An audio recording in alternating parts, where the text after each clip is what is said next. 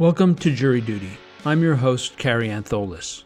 We'll be starting a new season of Jury Duty on February 28th with our examination of a new trial, and we will have more information about that in this podcast feed in the coming days. However, before we start Jury Duty Season 4, we are revisiting the trial of Robert Durst, which we covered in Seasons 1 and 2 of this podcast.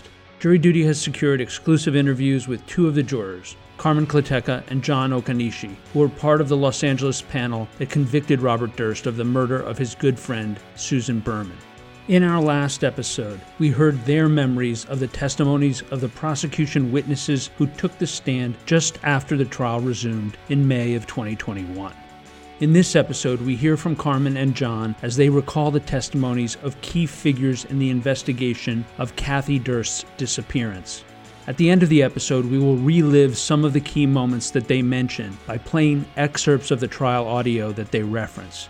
That's all coming up right after the break.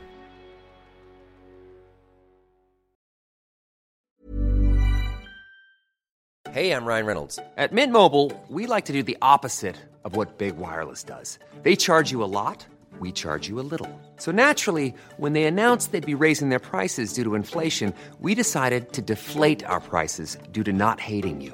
That's right. We're cutting the price of Mint Unlimited from $30 a month to just $15 a month. Give it a try at mintmobile.com slash switch. $45 upfront for three months plus taxes and fees. Promo for new customers for limited time. Unlimited more than 40 gigabytes per month. Slows. Full terms at mintmobile.com.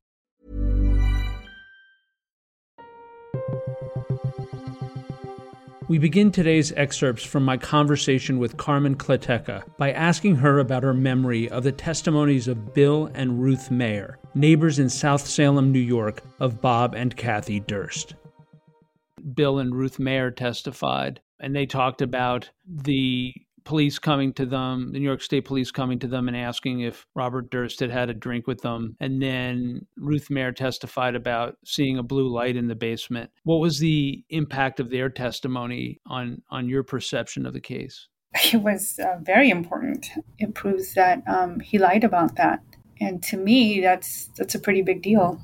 He had reason to lie, and he lied. And also, you know, it gave me the first glimpse about Robert Durst and his planning skills, his problem solving skills, pretty much non existent. That, that's the, the first time where I was able to see that, you know, this is a pretty simple detail. How does he overlook something so big? How does he think that, that he can he can say he was at having drinks with the Mayers and not be found out. And I wondered, you know, did did it occur to him that what was going to happen when when the police asked the Mayers? That was sort of that was a, an important moment for me. That this is a guy that just acts without thinking, and you know maybe he gives in to a rage, or maybe it's self-preservation I mean, who knows what the reason is, but he just doesn't. I don't think he he has the ability to just stop and think for a moment about the impact of his actions. I want to talk a bit about Michael Struk's testimony that you saw a recorded version of. What was your impression of Detective Struk? Uh, shameful, incompetent. I think that had he done his job even even with minimal effort this this case could have been so different. The events that followed could have been so different. And maybe the other two people who who um, died may may not have died. And it's really the way he handled this is is um, shameful. And i can't help but think like how how embarrassing for him as the lead detective in his incompetence and inability to do even the bare minimum. How embarrassing that a woman who is um, has no training in law enforcement is actually doing more work on this case than he ever did. And I'm referring to Gilberte Najamy when um, she actually took, she actually went for like low hanging fruit to uh, help put pieces together of this investigation. Like she went and to the train station to find to see if she could find out if uh, Kathy had actually uh, boarded that that train that night. She went through like some garbage and she tried to collect some some evidence. I think she like broke into the house to see if she could find some trash or any kind of evidence.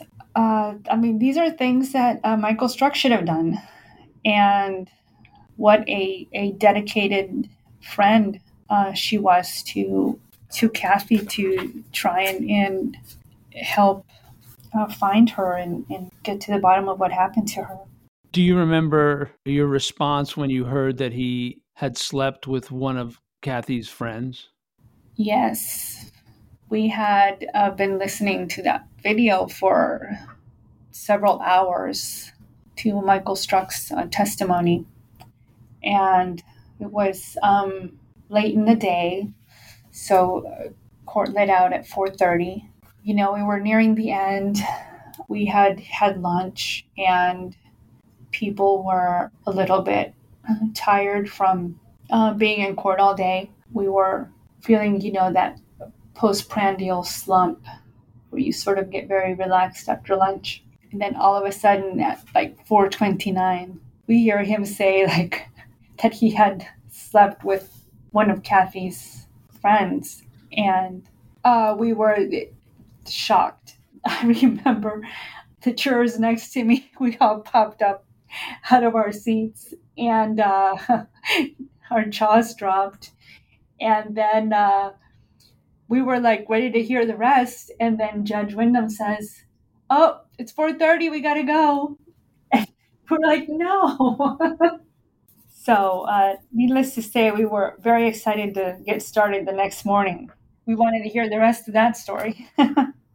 the other sort of shocking thing about Michael Struk's behavior was that he came into possession of notes from an investigator that was actually working for one of Robert Durst's lawyers. And rather than doing what he should have by law done, which is refuse to accept them or turning them over to his superior, he simply just took them home with him and kept them for his own use. Do you remember hearing that, or was it sort of lost in the shock of hearing that he slept with one of Kathy's friends?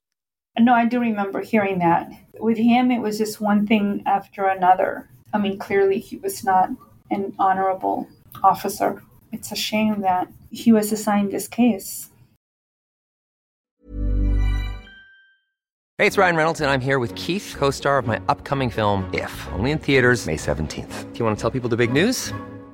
All right, I'll do it. Sign up now and you'll get unlimited for $15 a month in six months of Paramount Plus Essential Plan on us. Mintmobile.com slash switch. Upfront payment of $45 equivalent to $15 per month. Unlimited over 40 gigabytes per month. Face lower speeds. Videos at 480p. Active Mint customers by 531.24 get six months of Paramount Plus Essential Plan. Auto renews after six months. Offer ends May 31st, 2024. Separate Paramount Plus registration required. Terms and conditions apply if rated PG.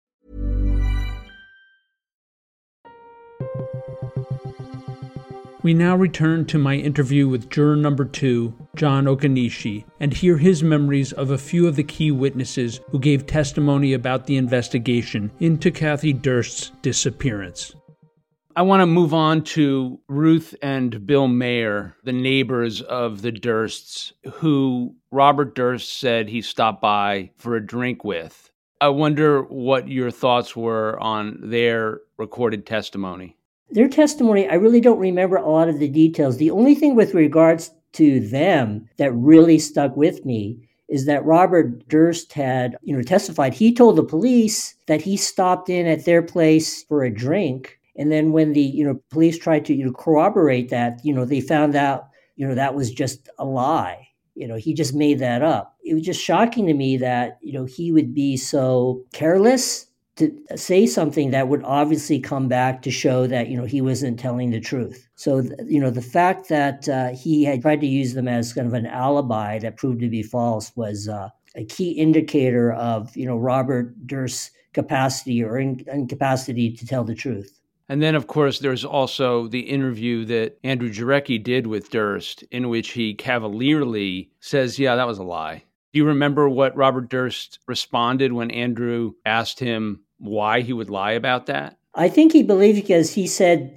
he thought that's what the police wanted to hear. Do you remember your response when you heard him say that in the recording? Up until that point, I would say it was, you know, he was being very consistent in in just making things up as he went along with the feeling that he was going to get away with it. And that was one thing i think you know the prosecution said that he was very prone just to say things that he felt would never be questioned because he he led this life of entitlement where he could get away with anything he wanted. I mean so it was that you know in, in addition to an already very very narcissistic personality. I want to move on to Detective Mike Struk from the New York Police Department. What were your impressions of his recorded testimony? Uh, Detective Struk, you know, was it was very interesting to me. I remember, you know, they showed, you know, pictures of him, you know, when he was much younger. And he looked like, you know, the typical um, New York detective that you would, you know, see in all those gritty, you know, 1970s movies. So, you know, he, he definitely struck me as very much as a as an archetype.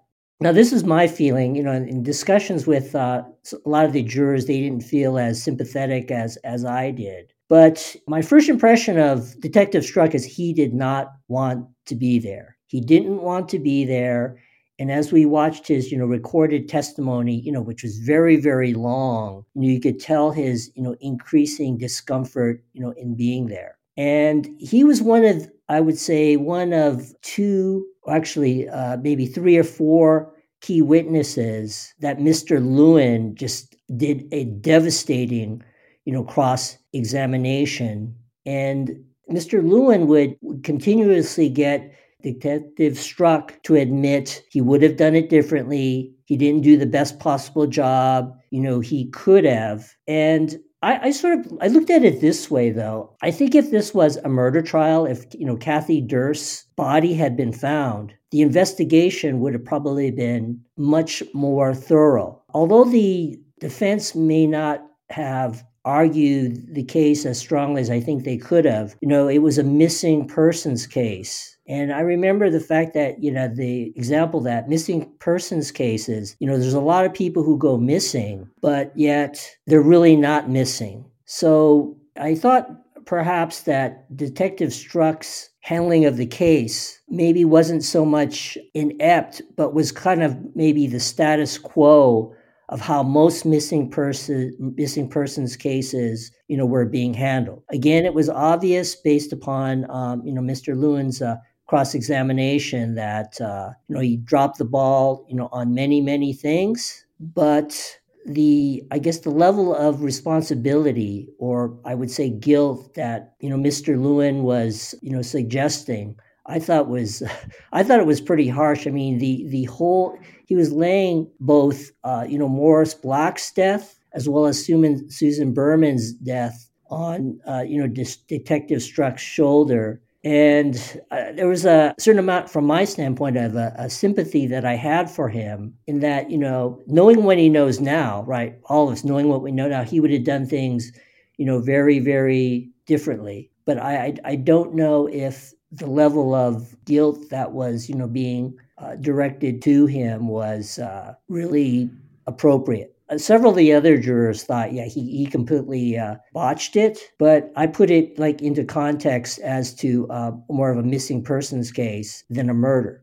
The other thing which was very interesting to me about the trial, and I thought it would come up, but it never, never did, was the insinuation that the wealth and power of the Durst family, you know, the political connections had to exist that somehow, you know, those weren't an influence, you know, on the investigation. I, I kept wondering if Detective Struk was going to, um, you know, maybe throw some of his superiors, you know, under the bus and, you know, say that, you know, he was merely following, you know, the uh, the chain of command and some of these, I guess, suggestions which might come up above as to his handling of the investigation it weren't his, but his superiors, and but he, you know, and as to why he really didn't know that never came up. There were two things that did come up. Number one, that Detective Struk was given by one of Robert Durst's lawyer's investigators a set of notes and evidence that he had collected when working for Durst, and that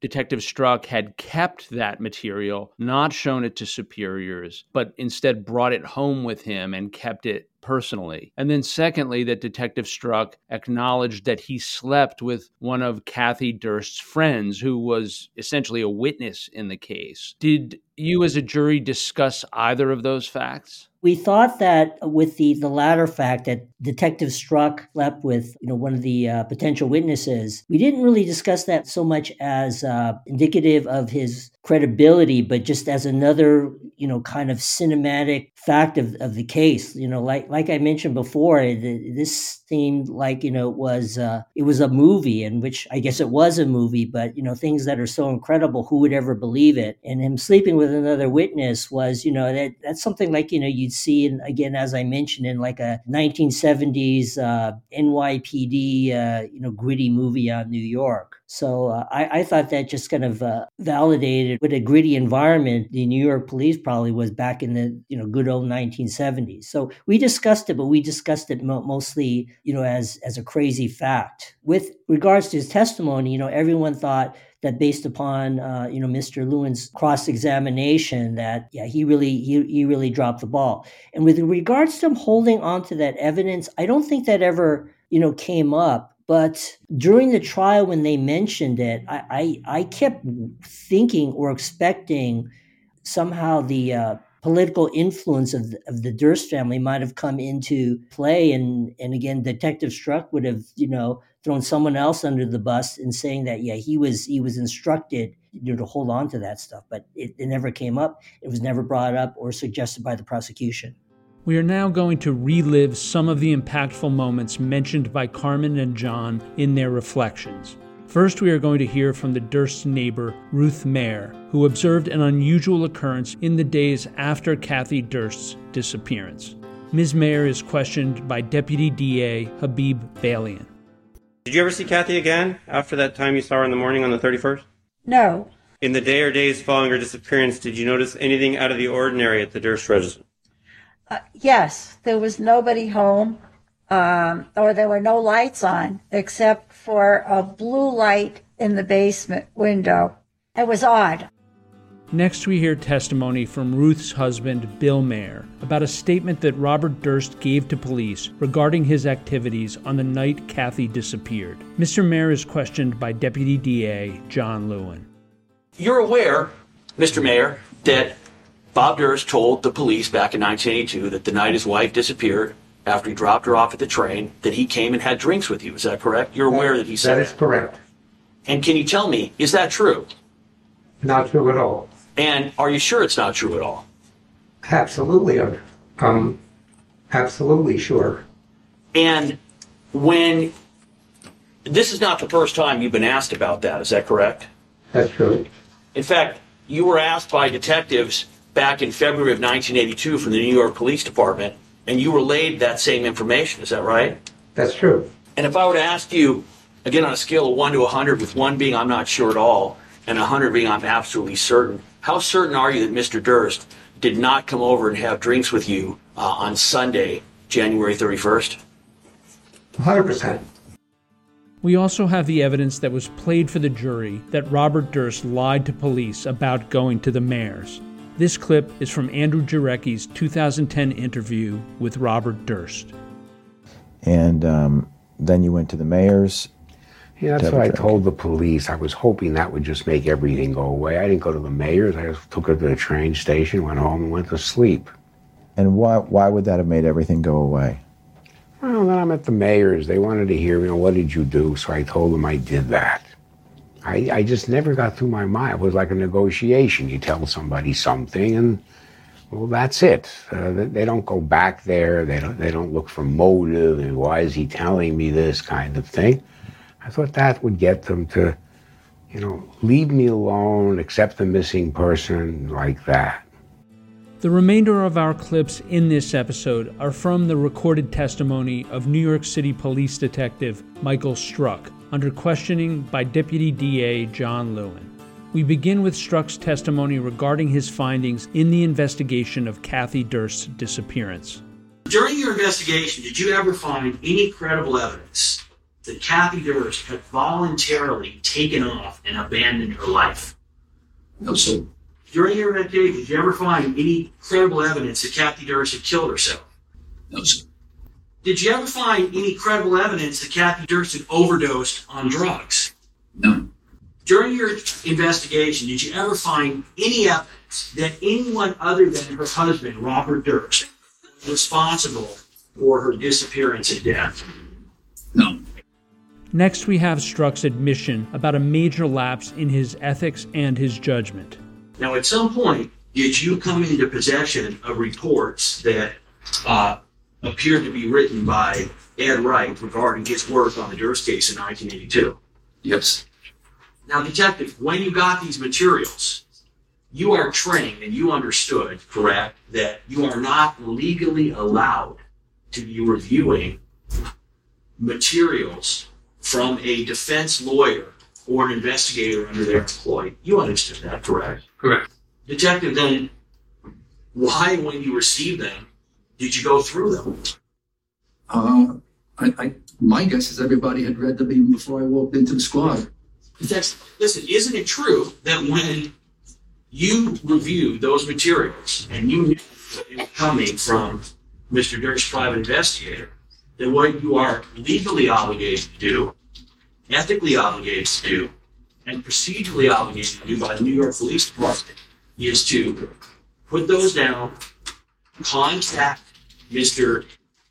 Scapetta or Mr. Wright, and tell them, you know what, I've come into possession of something I'm not supposed to have. You were aware of that, correct? It was not done. Well, that was my question. Uh, listen, you knew that you were looking at something you weren't supposed to look at. I guess you could say that. Okay. And and you did not contact at all Mr. Wright or Mr. Scapetta, is that correct? That's correct. Detective, did they wind up in the NYPD folder or did they wind up in your personal files that you took with you when you retired? I believe they came with me. Um, you would agree, Detective, there's no way that you could have written, I received these privileged materials which I'm not supposed to look at, and now I'm going to document that I received them. You knew you were doing something you weren't supposed to, and you took the stuff and you took it home with you, correct? Apparently, yes. And in fact, Detective, you have later stated, correct, that you did that because you knew you were not allowed to use anything that came from Ed Wright in your investigation, correct? Well, I knew we couldn't use it, and we didn't use it. So at that point, it was just just something else from the folder. And isn't it true that the only reason that these documents came to light is that when you did your interviews with Andrew Jarecki and Marc Smerling, that you gave them access to all of your personal files, correct? I did let them look at, every, at everything they wanted to look at uh, in hope that they could help develop this case further, just like everybody else I spoke to. Dude, I want to be clear. In no way am I insinuating that you did not want to solve this case. But, but I want to go back. Isn't it true, Detective, that you did not realize that you were giving Jarecki and Smerling copies of materials that you weren't supposed to have? Well, we had poor choice at the time, yes. And finally, we have the most salacious admission of impropriety in the testimony of Detective Michael Struk. Did you, during your investigation in this case, back in 1982, have sexual relations with a witness, an individual who was involved in this case? Yes. And detective, without going into the person's name, I want you to describe what happened. I had received a phone call and I was asked by, by one of these people whether I would join them, uh, I believe the next day, to look at the premises of, of where one of them had lived and to see if there was any relevance to the case. Uh, I was asked to come at the end of the day to accommodate their work schedule and mine. Um, I went there. Um, on entering, the one, the individual that I had sex with told the other one, I forget the exact words, don't you have something to do? She left. And after that, the person that I had sex with uh, initiated something that I went along with. Um, When was that? She initiated oral sex? yes. And did you, at that point, did you stop her? No. All right, so did you have oral sex with her? Yes. Okay, please continue. Uh, from that point, um, when I was nearing orgasm, I then said to her, "Uh, Are you okay with that? Or would you like to finish in a conventional way?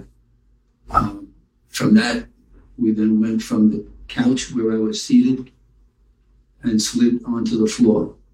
And then we had intercourse on the floor. Detective, in, in any way, was this anything other than a consensual encounter? No. Detective, you have talked about the professional way you handled this case. Would you agree that that kind of conduct was about as unprofessional as you can get? Yes. That concludes this bonus episode of Jury Duty. Join us on our next episode as we hear from Carmen and John about their memories of the testimonies of witnesses who presented evidence that Robert Durst was involved in Kathy's death and that Susan Berman helped him cover it up.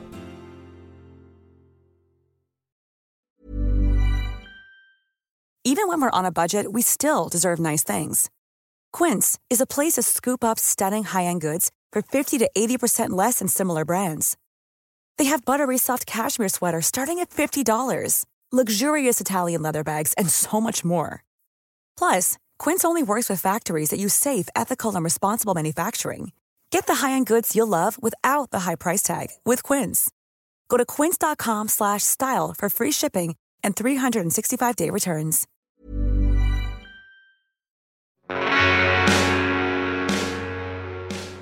You can find more information about this trial at crimestory.com. Jury Duty is created, produced, and hosted by yours truly, Carrie Antholis. It was co produced and edited by Chris Terracone. Music was provided by Strike Audio. Thank you for joining us, and we hope you will come back for the next episode of Jury Duty.